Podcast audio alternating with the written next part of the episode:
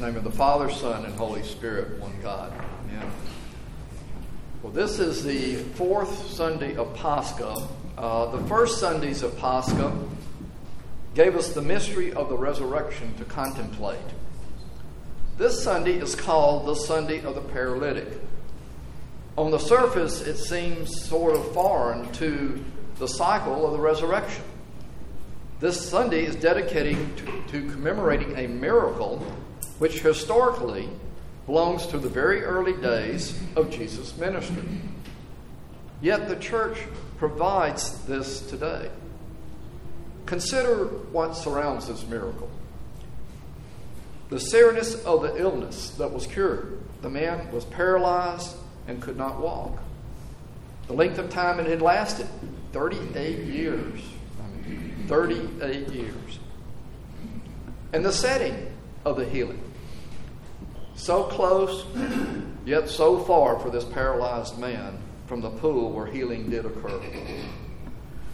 We see that this miracle of the paralytic's uh, behalf bears witness to Christ's power over the human body in a very, very impressive way. Jesus' power to heal is intimately linked to the resurrection. For it proclaims that he who overcame death in his own body has the power over all human flesh. Now, this miracle may not fit chronologically because it was before his beginning of Jesus' ministry, and here we are remembering it after the resurrection.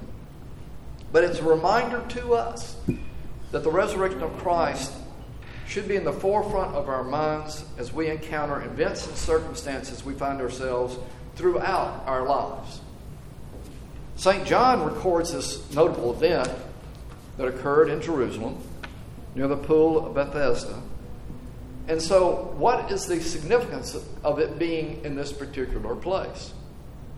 Well, healings occurred at this pool periodically.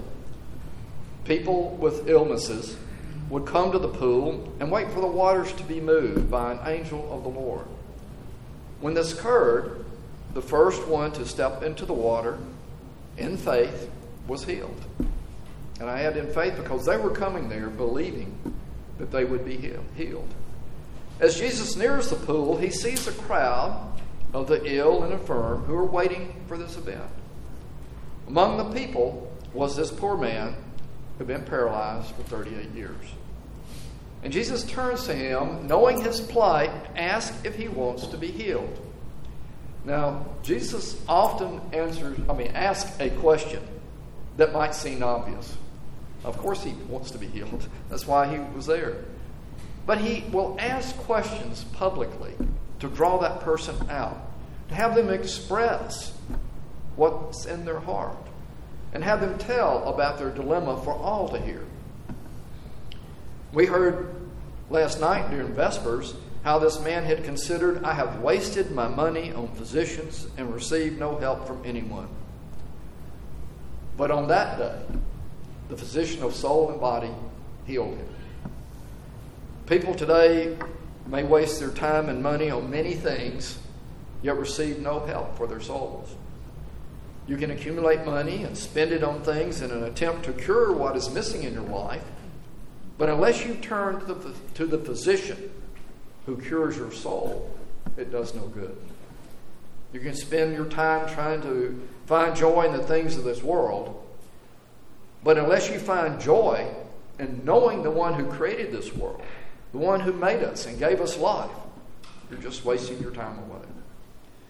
I might comment that in no way does this imply that the physicians today are not needed. On the contrary, we're very blessed today uh, through the advances in um, medicine and, and the fact that we even have uh, a vaccine this quickly for the virus and we're now being able to combat it. But bear in mind, this is not of, of man only. The fact is that God often works in parallel with doctors, medicines, and other means.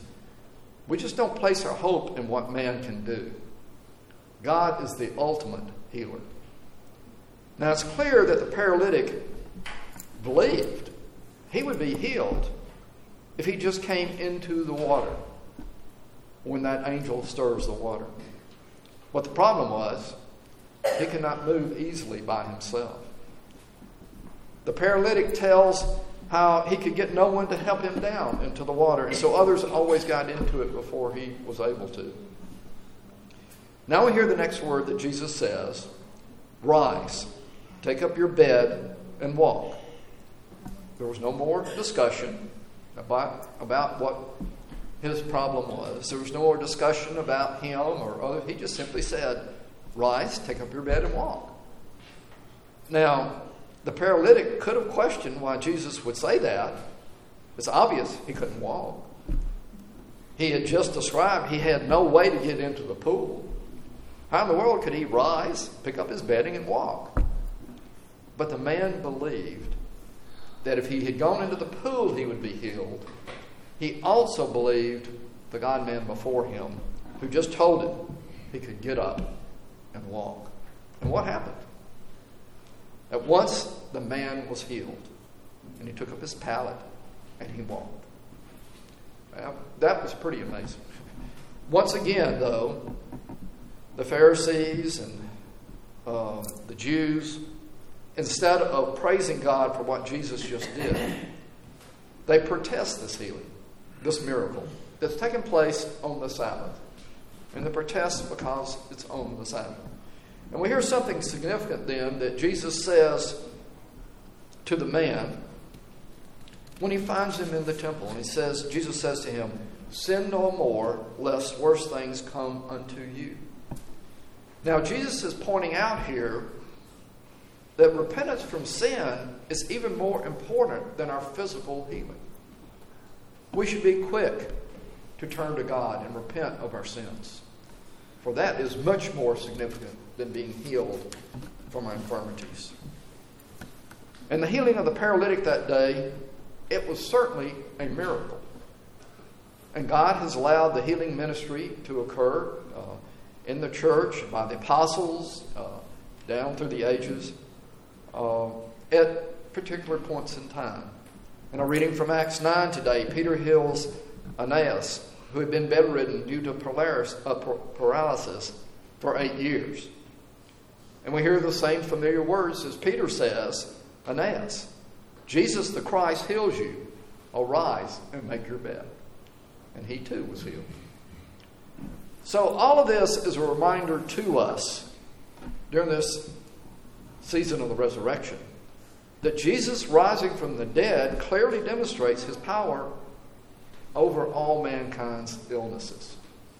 And it's both physical and spiritual. It reminds us his power over sin and the spiritual healing that we can receive directly from him if we but acknowledge our sins and repent, looking to Christ every day. In the name of the Father, Son, and Holy Spirit.